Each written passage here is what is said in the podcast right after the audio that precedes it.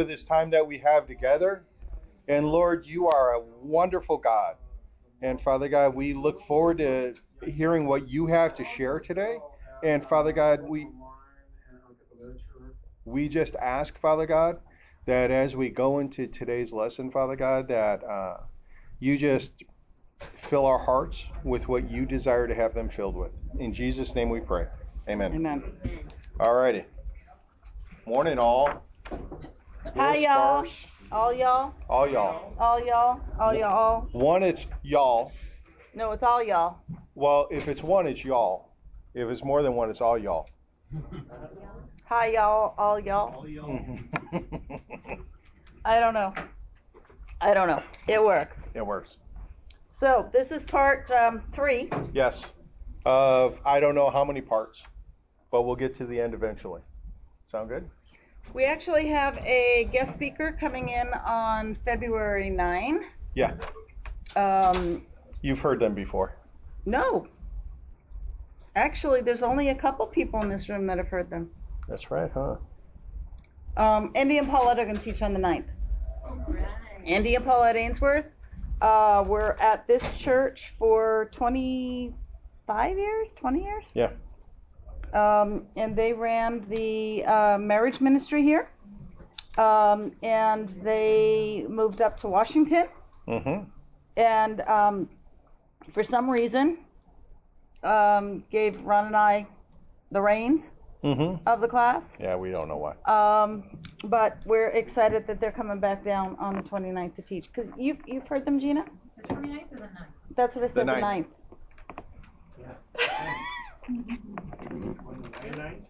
Thought I would clarify. No, it is February 9th.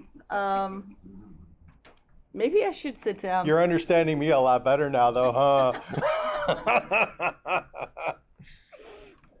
February February 9th. 9th, yes. In two, two weeks? Yeah. Two weeks. Three weeks. I don't know what today's date is. Uh, yeah, I'm going to sit down. I'm going to let you, no, No. go. All right.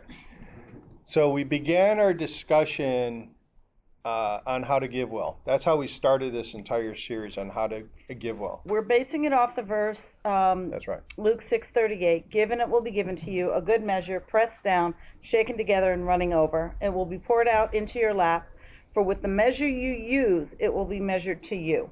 And I like what Ron said that very that very first session. If you give a teaspoon of grace, you're likely just going to get a teaspoon of grace back. Because that's what that verse says. And we talked about sometimes verses can seem to be like a promise or a threat. Well, this is both. And it, it, God doesn't threaten us, but for whatever measure you give, that's going to be the measure given to you. And that's just God's promise. And it's it's sobering because, like Ron shared, if we give a teaspoon, we're only going to get a teaspoon. But if we give generously, we'll receive generously. And this this verse, even though it's been used financially so many times, is actually in the context of relationship. It's not in the context of finances. It's in the context of relationship. So giving of ourselves relationally. And then um, it was brought up that we need to learn how to receive well. And that's one of the things that, for me personally, was one of the biggest lessons that um, that I've ever had. Really, Yeah. it's, it's literally everything that we've had, we've received. Everything we've received it from God. We receive life from God. Our breath is from God. Our our um, the possessions that we have. We think we work for them, but who do you think provides the job? Who do you think provides the? I mean, and, and when I look in my life, the times that we've not had jobs, when we've not had things that we can earn, God still provides. You know, so everything that we are and everything that we have really belongs to the Lord. Um, I've seen people, and uh, even when I was growing up, um, my parents lost their place of business. It was a five alarm fire. Poof, it's gone overnight. You know, things can easily be taken away, but God is a giver, and He is gives in abundance. Our problem is how we perceive those things, and how we have the ability to receive them. Right. We've figured out. Um, um, I need my glass. That basically the reasons why we aren't good receivers is because um, pride, lies we believe, ignorance, or judgment. Pretty much. So when we think about putting it into relationship, Ron will bring me flowers, and my thoughts might be, what's he trying to make up for?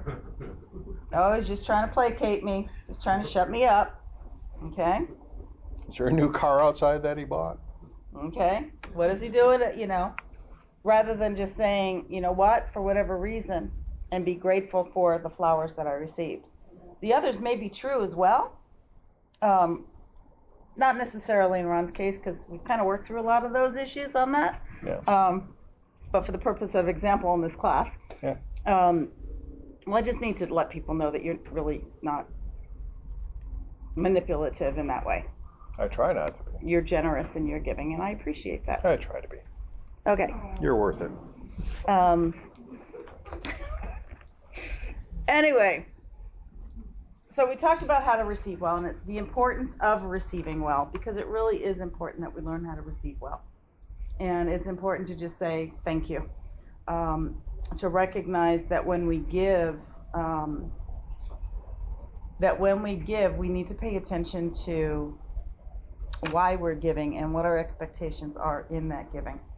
Um, I loved the the test that we came across. Yeah. You know, you're giving away a large sum of money and you're hiding behind the corner. What are your thoughts about who is going to receive that money? Tells you a lot about what type of giver you are and also what type of receiver you are. Because if you're thinking that that money should only go to someone in need, you're going to be less likely to receive the generosity of someone else because you may be feeling looked down on then because I don't have that need. Why are you going to give to me like that? Yeah, we, we spoke and we closed last week where oftentimes our attitude toward uh, receiving is the same attitude that we project when we're giving. And so it, it's that attitude of the heart that we have to be able to focus on.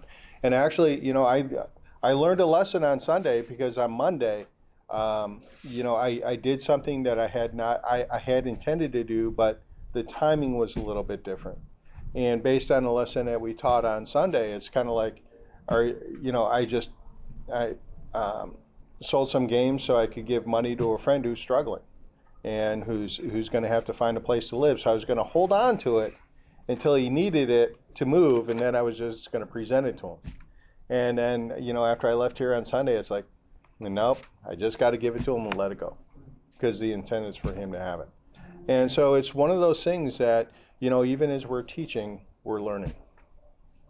So we talked about introduced giving. Yeah. We all we talked about being good receivers. This week we're going to talk about how to give to God. And one of the things that is the hardest for me right now in teaching this class is going back and forth between receiving and giving, especially when it comes from God. Everything that we have, everything that we are, everything that we can do comes from God, right? So when we look at giving to God, what do we give Him? And truthfully, we don't have enough Sundays in our life to teach on all the things that we can give to God. We just don't because He desires our all. He desires our thoughts, our actions, our heart, um, our love, our worship. I mean, the list can be endless. So for this, through prayer, we said, okay, Lord, what what what is it do we focus on? And He gave us um, gave us an interesting concept. It has nothing to do with money, by the way. It doesn't. Um, but the concept was what does each of the Godhead give to us?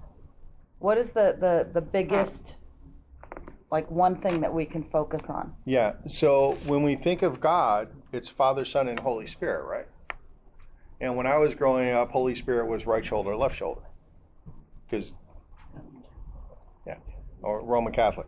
All right, but so Father, Son, and Holy Spirit, we have God, so yes, we can speak. God gives us this, God gives us this.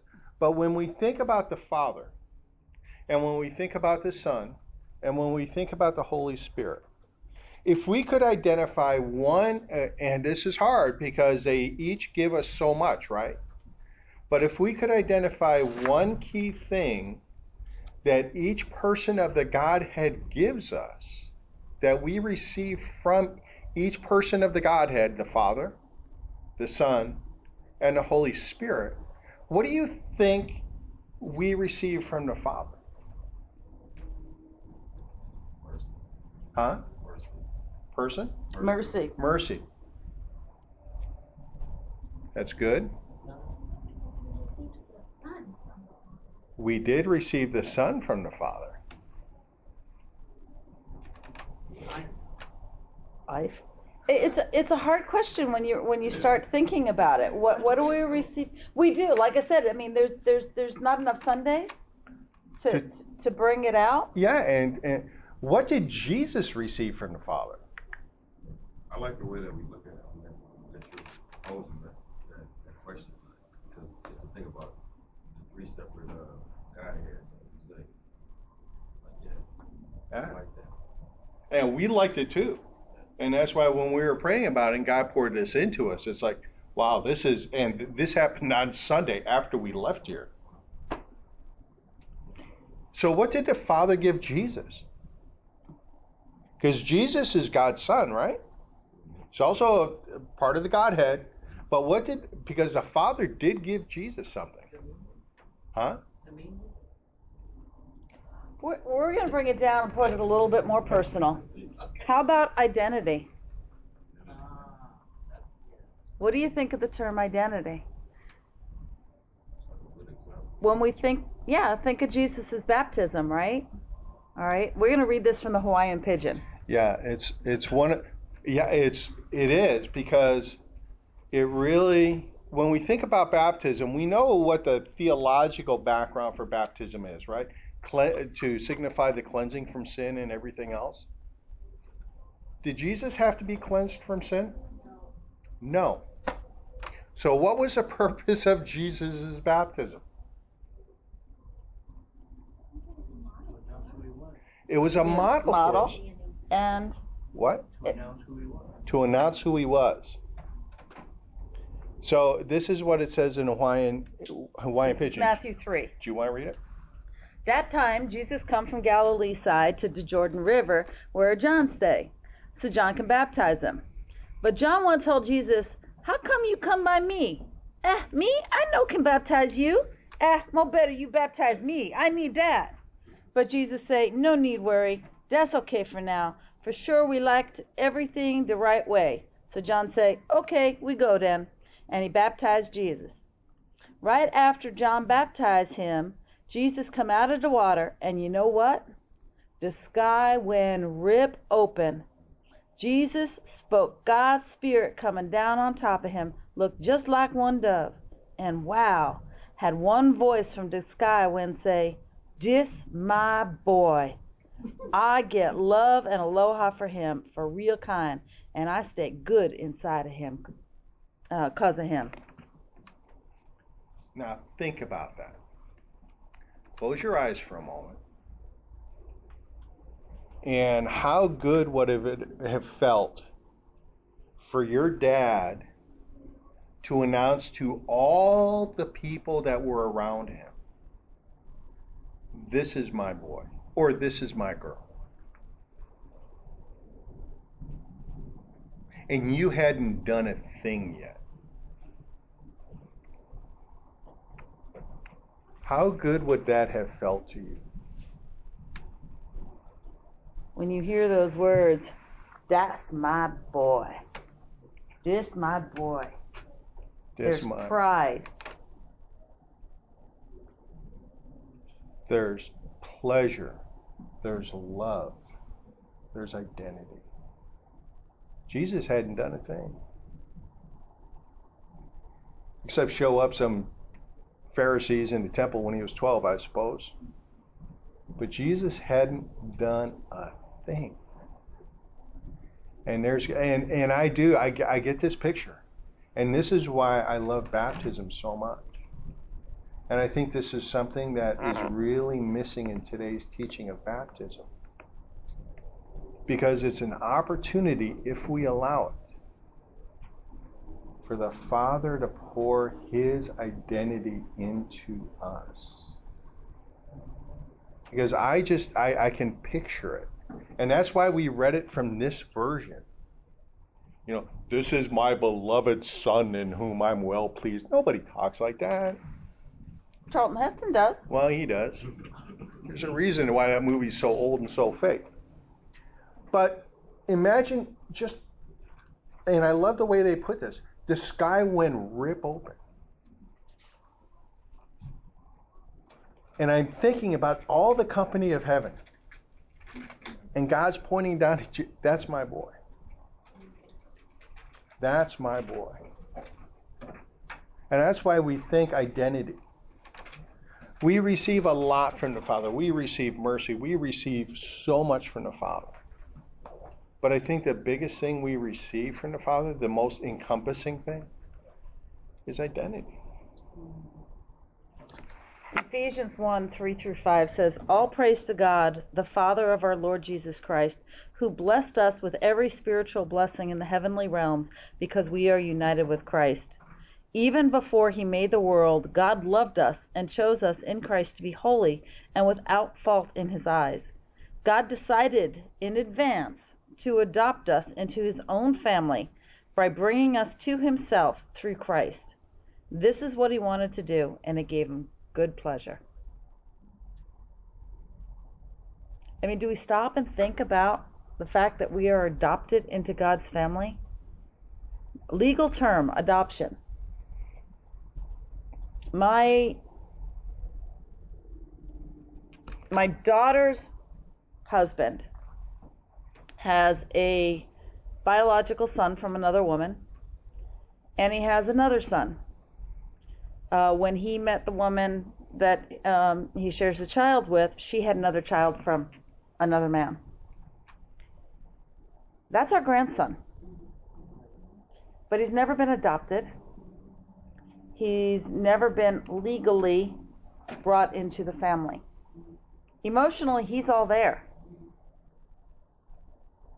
The legal implications, that signed document, my son um, just got married this last Friday. Um, they got married in front of a courthouse. Um, their choice was to live together for mm-hmm. probably a couple years beforehand. And she was pretty much part of our family. But now that she is legally part of our family, there are rights and privileges and access. My son in law can't make decisions about his son's school. My son in law can't make medical decisions. My son in law can't, and, and if there is a, a will to be made, he has to be specifically mentioned. It doesn't go in, he's not included in the sons and daughters unless he's specifically additionally mentioned. And the same thing would have happened with my daughter in law. Until they signed that legal document of adoption, there's a lot that's left out and we don't have access to. But God. Biggest, best words. But God has chosen to adopt us through Christ Jesus. We have access to everything. We are automatically in the will unless He specifically writes us out, okay? Which is not God's heart. It's not the Father's heart. But we don't think about that when we're dealing with the strife and the struggle and the issues that we see in person. Yeah. All right? We forget those things. Our identity is in Christ. I don't care what my last name is. I am God's daughter. I don't have to have the last name of Christ. God sent him, Christ, to buy freedom for us who were slaves to the law so that he could adopt us as his very own children. I mean, we kid around a, a fair amount, you know. We kid around with David and Ann a fair amount, you know. Well, you know, we had our kids, we're stuck with them. And it, we say that joking around and everything else. Let's think about this though. All these kids who are foster kids were either abandoned by choice or not choice. They could have been abandoned because both parents died, or they could have been abandoned because both parents chose something else over their kids. Now, another couple comes along and brings them into their home and adopts them and gives them their name. That's a choice. God made a choice from before the foundation of the earth. That's what the word says. The lamb was slain before the foundation of the earth. God knew what he would have to do to adopt us into his family, to bring us close to him, to reconcile us to him, and he chose to do it anyway. Even though he knew in advance all the pain that and we don't think of the pain that the father has to has to feel. God is a very emotional God. He can rejoice with us, but he also cries for us. That's that's the whole thing about Jesus weeping. I've had many spiritual sons and daughters. I don't get it. Why did Jesus cry? He knew what he was going to do. Jesus cried because his heart was hurting for those who were hurting. You mentioned about the foster daughters.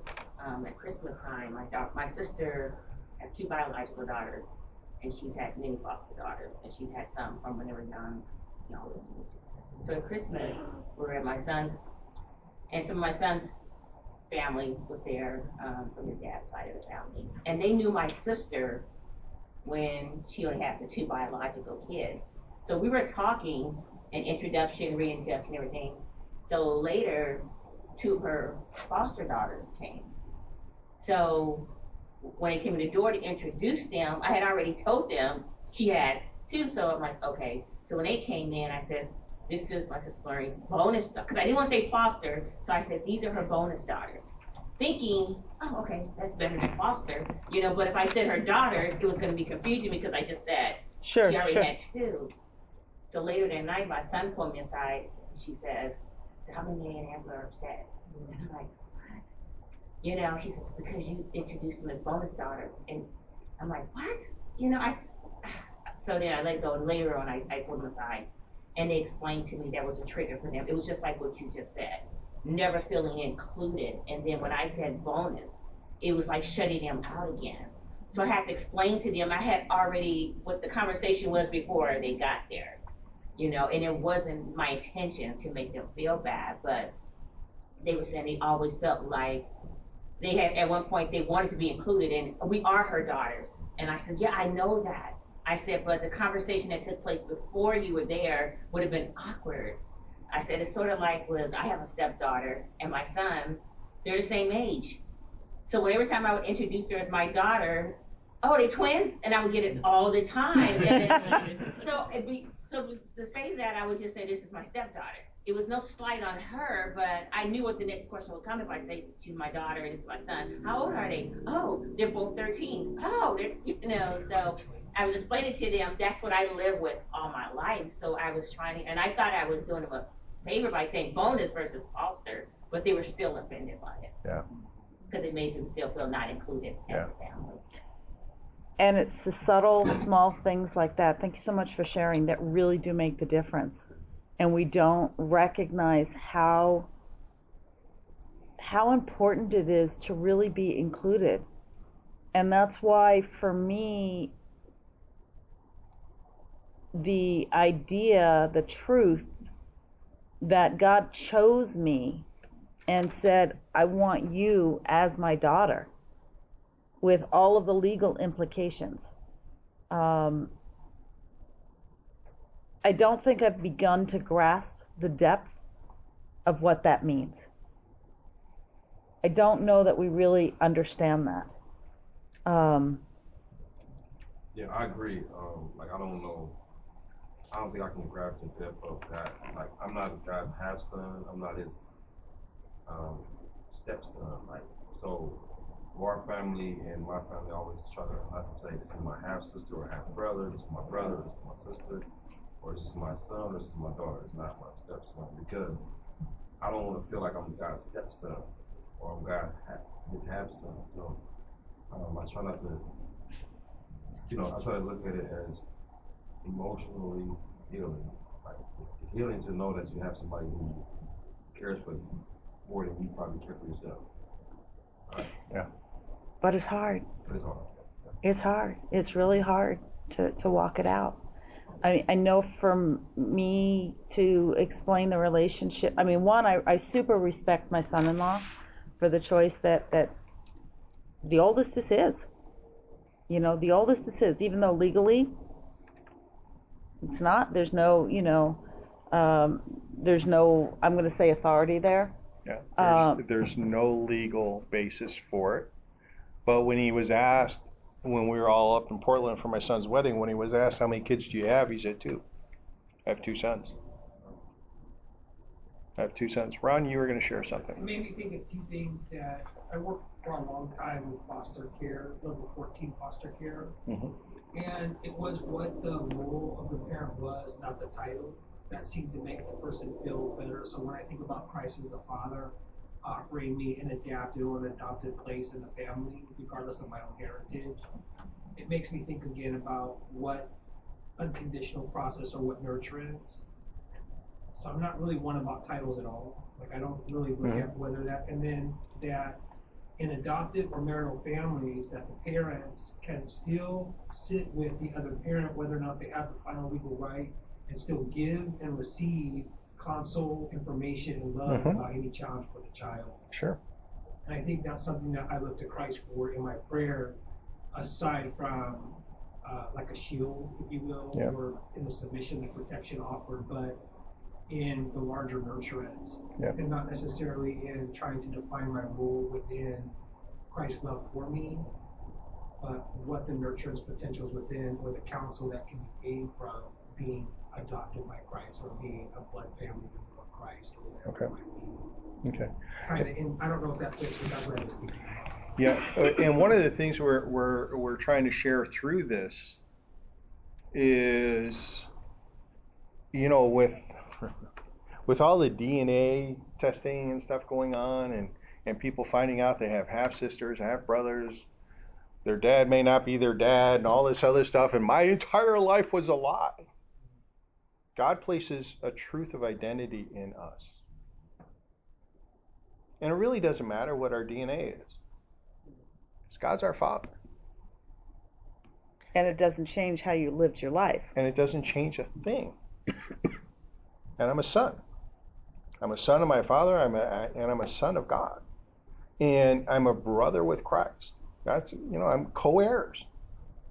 I know what co heirs mean because we filled out a, we filled out a uh, trust. Our daughter and son are co heirs, although my son was a smart mouth, so he's down to 49%. I'm just kidding. But they're co heirs. They're going to share in everything that we built. We're co heirs with Christ, which means we get to share in everything that the Father's built. I think that's pretty exciting. And I, and I think for sometimes we have people in our lives that are challenging and I, don't like the word hate, but we have great disdain for them or something like that. But to see them as God still loves them Mm-hmm. as much as He loves you. And that person is still God's child, regardless of what they're doing or what they've said or who they were in the past or where the direction they're going is. And if we can look at it from that perspective, I think it will help us get along with people a lot better. You know, that that is God, that's still God's son. You know, If you look back to the creation story, we are created in his image. We are created in his image. So when you think of the, I call them EGR, extra grace required people, EGR people, that that person is created in God's image. What must they have gone through to have that image so so much distorted? The lies that they're believing, the I'm going to say abuse, but the, the disrespect, whatever it is, that that they're they're right now so far from what God's image is. Because that's really what it is. We're all created in God's image, period. That's what his word says. We start out and then we get kicked to the gutter sometimes. Or we believe the lies of the enemy. And our lives become very distorted and we become reactive to the things that we're experiencing.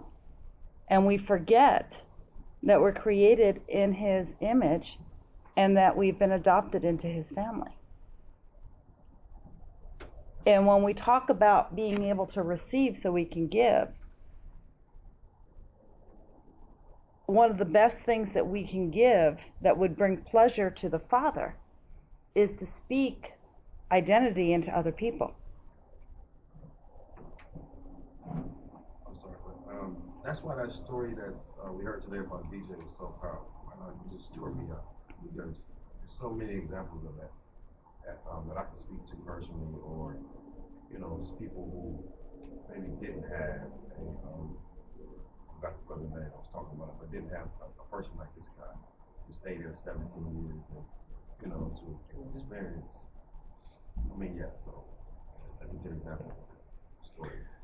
You know, there's there's a story, there's a passage we want to share, and it was written by Mike Bickle in Seven Longings of the Human Heart. And this is based on uh, 1 Peter 2 9. We are royalty. As being God's children, we are royalty. A chosen people, a royal priesthood, a holy nation, God's special possession. Yeah. And he writes this The thief on a cross who begged for forgiveness in the last moments of, of his life must have been shocked when he stepped over the line into paradise after Jesus told him he would. Now, uh, just let that sit for a moment. This guy lived his entire life as a thief. And then, the moment he passed from life into paradise, imagine this former thief walking the street, streets of gold, shocked at the robe he was given and the greetings he received from the angels. When he asked what it was all about, one of the angels told him, You don't understand. You're a king here. And the thief looked at the angel stunned. A king? he asked. If I had known it, I was a king, I would have never lived as a thief. Think about that power.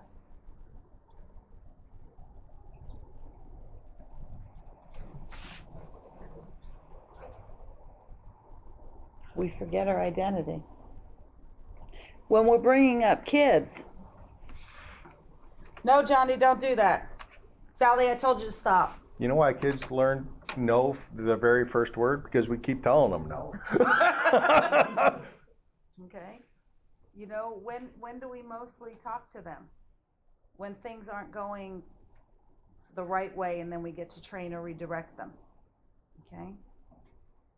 How many often to- how many times do you hear parents praising their kids for doing normal everyday things? I love how responsible you are. You're such a responsible kid. Thank you for putting your dish in the sink. Hey, you are such a caring heart. I love the way that you showed compassion to your friend when they got hurt. Instead, it's, I told you to go say you're sorry. Do we catch them doing scripture? Do we teach them God's word No. by sharing that love that way? It's not easy. We're not trained to do it. Do we do that with the adults that we walk around as adults? Hey, I really appreciate just the kindness that you showed the other day. You're a kind person, and I appreciate that. Or do we say the negatives when the negatives come up? Right? It's so much easier. I don't understand this part. I really don't. And psychologically, I'd love to figure it out. Our brain actually thrives on positivity. It really does. Like neuro, uh, neuroscientifically speaking, totally not the right way to phrase that. If you look at the brain processes, it thrives on positive things. All right, God's word says, whatever's true, whatever's noble, whatever's just, whatever's praiseworthy, think on these things, and the God of peace will be with you. Take captive every thought. The positive things, our brain is wired for that. But why is it that out of our mouth comes so much negative? I don't know, but I just think that it's easy. I think it's less resistant to be negative, and uh, I mean through through the research that I've done, because I've, I've I've tried to figure this thing out. It's so easy to. I mean, it takes work to be positive. Why? Like, like it takes work to see it, to have a reaction and, and to hold it in, not to just let it come out, or to be upset and to still do the positive thing. I don't know, like why this. Why can't we train ourselves to go after the positive instead of the negative? But Why- it Somebody answer that question, right? But doesn't it depend on, um, some percentage of our upbringing? What was imparted in us? Oh, 'Cause and I look- know for me, like when you say, the statement you just made about, um, just affirming someone, like with my daughter, she put a scripture up on her thing on her wall, and so normally when she does anything, I do look at that. And I acknowledge it, and I tell her, I was like, oh, I like that you put that verse up there, and, you know, that you're guiding your life by that scripture, you know, we had to talk about it.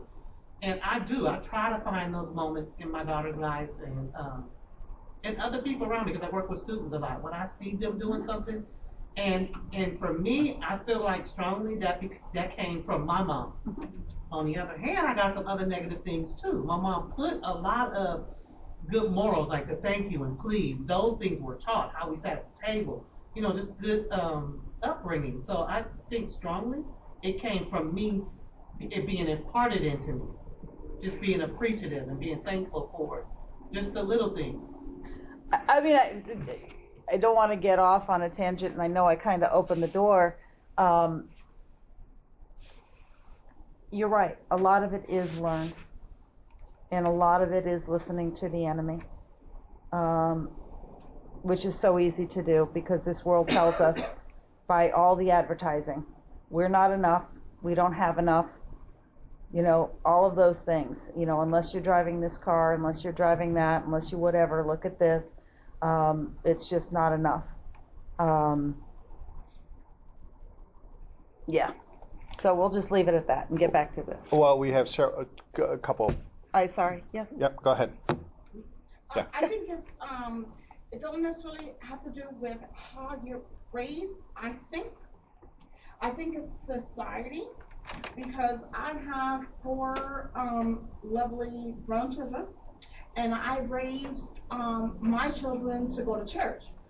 Two boys and two girls, and my boys reject church because they say, well, mom, since you raised us into church, we don't want our kids to go to church. We don't want anything to have to do with God.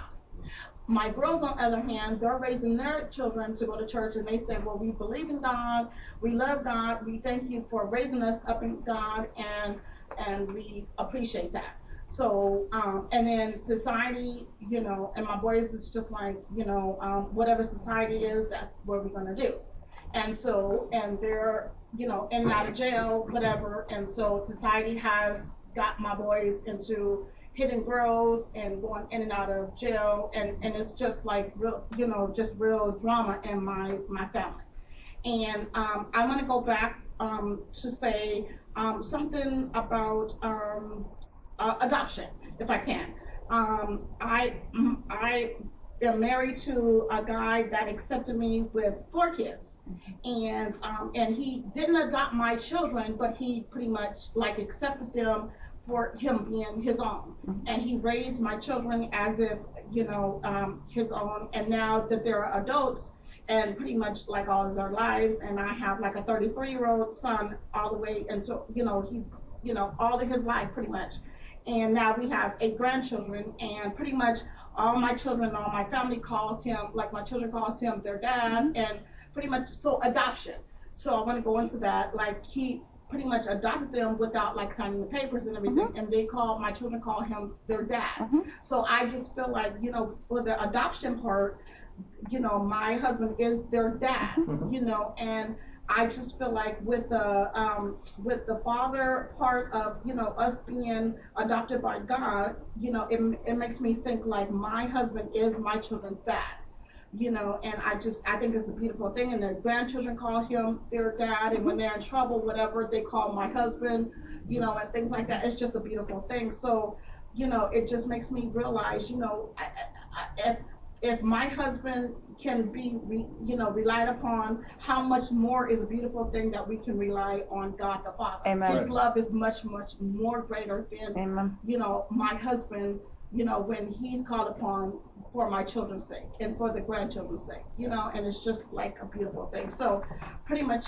I know I'm a newcomer, but you know, Oh, you're fine. thank you for the. You're fine. You're welcome. You're Praise fine. God, praise God. You're Thank fine. You want to share as well? Uh, I, I was just gonna say that, you know, uh, whether it was because of our upbringing or, you know, uh, uh, learned, um, behaviors, I think that, uh, you know, as believers, uh, and I'll use a scripture that, that, um, you, you know, that we are, we're, we're commanded to be transformed by the renewing of our mind. So we retrain ourselves, you know, to change and to look at people the way the Lord sees them and speak over them what He speaks over us. You know, so I think it's just we, we retrain, you know, ourselves. Yeah, and, and I think that's key. You know, one of the things that we struggle with when we work with couples um, is when we ask them, well, what would appreciation look like to you? And they say, well, it's not this. You, you can't pursue a negative. It, it just, your mind can't do that. You're, you just can't pursue a negative. But when we try and get them to think, okay, positively, what does that look like? There's a tremendous struggle there because they just don't know what it looks like. And I was raised with manners. And I still remember, I still remember when I, I wanted to leave one of my places of employment one time. And I said, and the Lord said, No, you're going to stay there. And here's what I still remember what I told God. Fine, I'll stay, but I don't have to like it. and that's what I think about when my mom taught me manners. Okay, I'll take my elbows off the table, but on the inside, they're still on that table. Basically, the obedience was more out of fear of getting one upside the head. And I still remember what God told me that day. We're going to work on your attitude, son.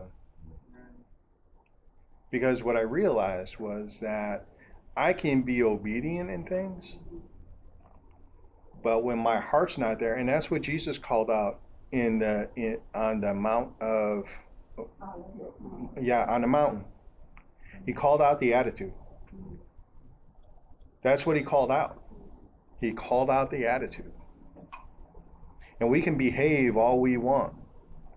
But if our attitude's not in line with our behavior, there's still a heart issue going on.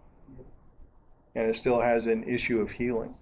And that's why I really like what Gene shared about catch him doing scripture and showing that appreciation and just starting to do it even when I I love my wife and I know she loves me. I know I irritate my wife at times. And vice versa. And but she will still speak those words of appreciation over me.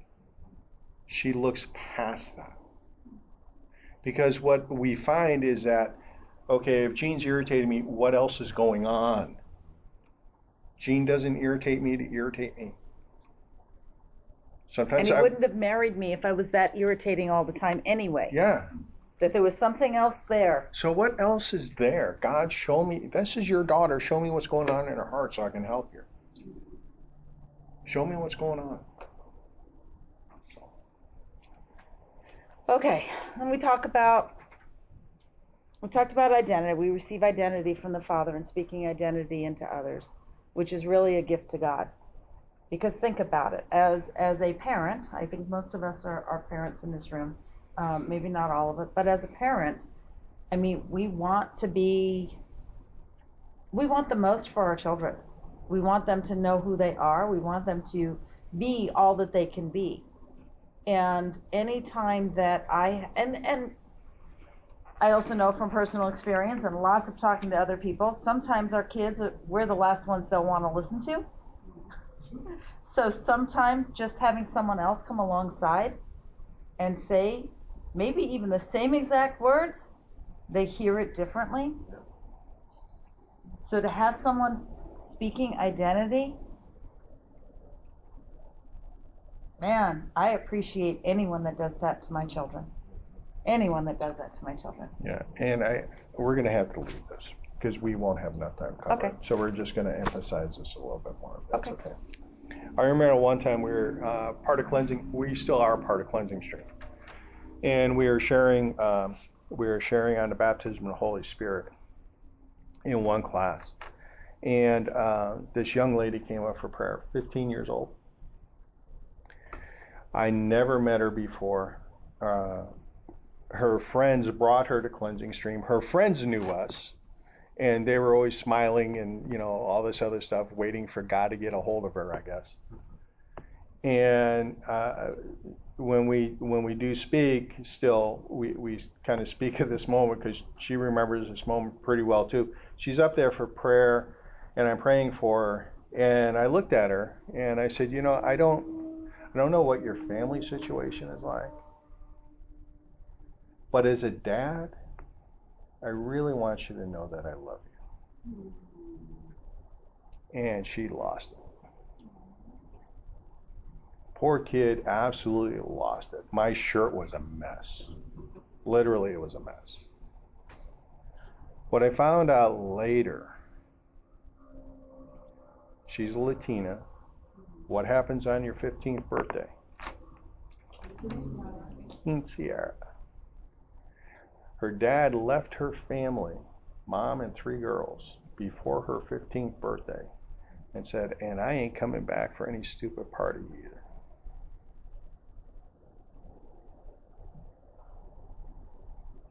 That culture is, is that where the culture, the dad speaks into her identity as to who she is? And who she's becoming becoming, a woman. Mm-hmm. So she never had that spoken into her until that day. And that was straight from God, because I had no idea who she was. That was straight from God. That young lady hasn't had a problem with identity since, has she? No. No? And That was 12 years ago, 16 years? Seven, eight years ago. No, at it's more than that. No. She's So 22, 23. Well, and uh, but she knew immediately who her father was. She knew who her father was at that point. It was the father. And it was it's been really cool because she's been now since reconciled to her biological father and been able to minister to him. Not only that, she brought her sisters along for the ride. Amen. All because identity was spoken into her. So I wonder who in your life right now needs some identity. Hmm. your spouse, your coworkers, your neighbors, your kids. Who's the person that irritates you the most right now? Seriously.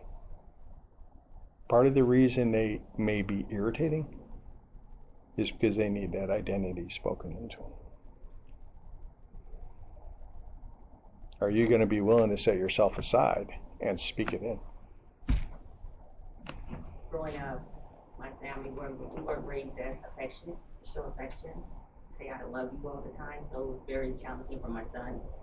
So I saw something the other day I wanted to send to him, and it, it said, My son, I closed my eyes for but a moment, and suddenly a man stood where my boy used to be. I may not be able to carry you now in your arms, but I will always carry you in my heart. You have given me so many reasons to be proud of a man who has come. But the proudest moment for me is telling others that you are my son. I love you now and forever. And that was something challenging, hard for me to send because we just weren't raised that way. But that's really how I felt.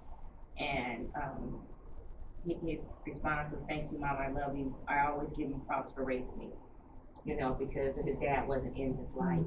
You know that he always come back and say, "Mom, even though you're not my father, you're not a man, but you helped me to be who I am today. Yeah. Jacob. That's awesome. That's That's awesome. awesome. And you're right. It's very hard to give what we haven't received, Yes. which is why it's that much more important to recognize what we receive from God the Father, God the Son, and God the Holy Spirit. And it's almost like, cause they used to tell us this earlier on in marriage, when you, you know, when you first get married, it's a learned behavior to submit. Because, you know, we see the scripture and it says, wives, submit to your husbands.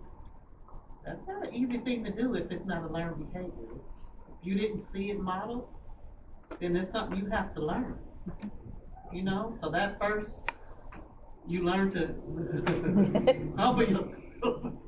So and I- those things are learned. And I had to have a conversation with his wife because she was grew up, she grew up the opposite, where there's a lot of affection. So when my, she married my mm-hmm. son, who was total opposite, and I had to have a conversation with her to just pretty much, you know, not apologize to her, but to have her understand our family, you know.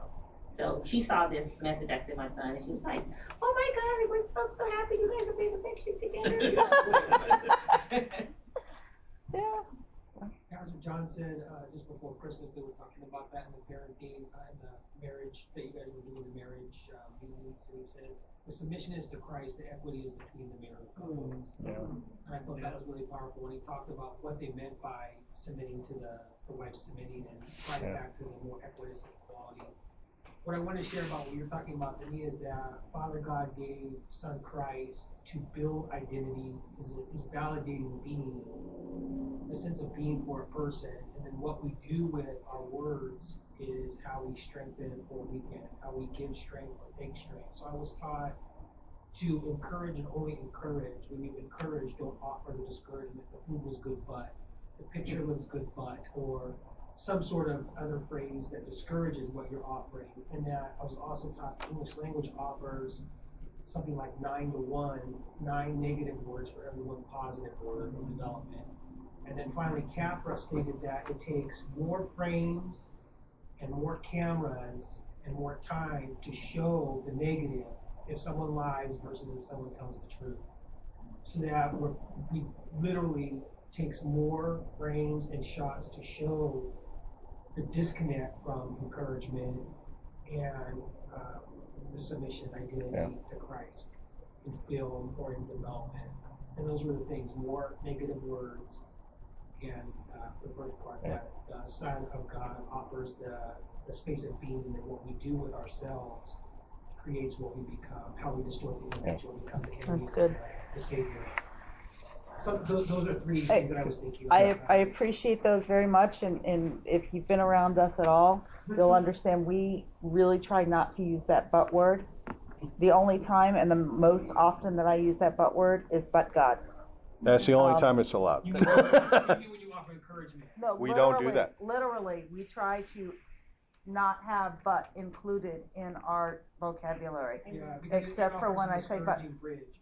Is that why? And Or you mean the, because you're right, the word but takes everything you just said and throws it in the garbage. Yeah. Like I really right. feel this way. Okay, You look, All right. you look beautiful except. But. So Tangerine what- juice, not anything. what- Anything, it's not anything. a, a, a practical thing, what we've replaced is, and at the same time, or, Yeah. you know, like you said, uh, uh, oh, the meal was really good, but, okay?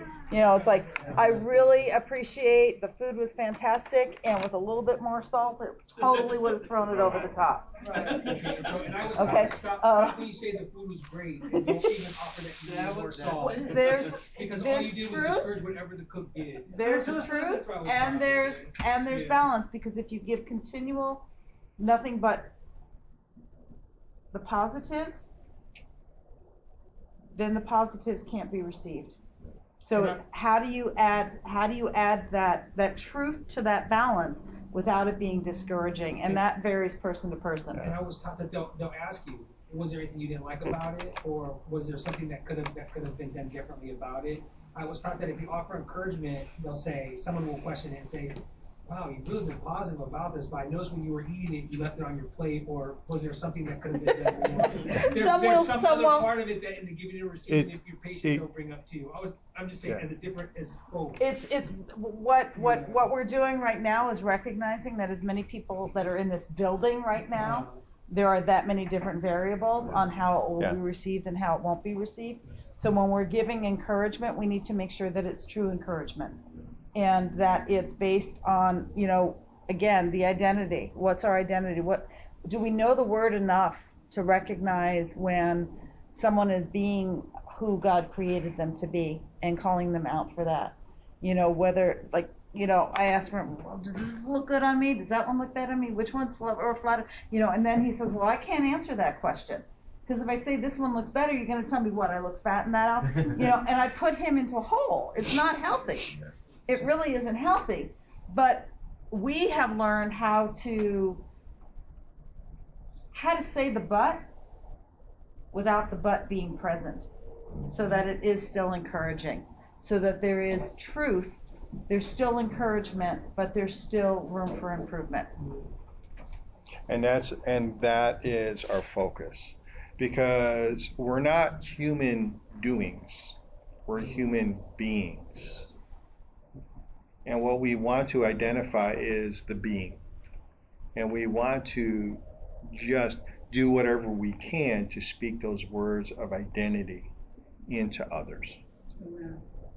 And that's our goal. So when we give the gift of identity, we we can't give it without receiving it. We can't give it without receiving it. But once we do receive it, we can give it.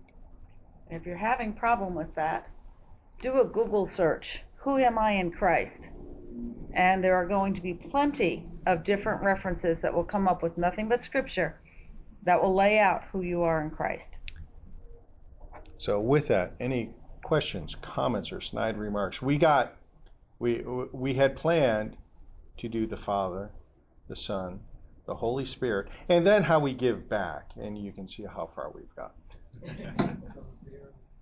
You feel the same way about first, but, however. Uh, but or however, for me, they're the same words. They're the same words, because it, it, what it does is it just negates pretty much, and we don't intend it that way. We we honestly, whenever we use the word but or however, we never intend it that way. But but that's the way it comes out, and that's the impact that it can have. There's one young lady I'm training in Omaha. And, and finally she said, Is there any, any, ever a word of criticism coming out of your mouth? I said, Give me something to criticize. So far, you've been doing great. Give me something to criticize, I'll correct it. And she said, I, we just, this is not the environment where we hear this stuff. I said, I'm really sorry to hear that. I'm really sorry to hear that. It's not to say that those words can never be used, you know, especially in a business setting. There are times as if you are a management, you, you know, you, you have to. It's like, all right, I've given, a, these are the parameters. You have to follow, you know, the parameters. Um, but that's different than a relational setting. You know, um,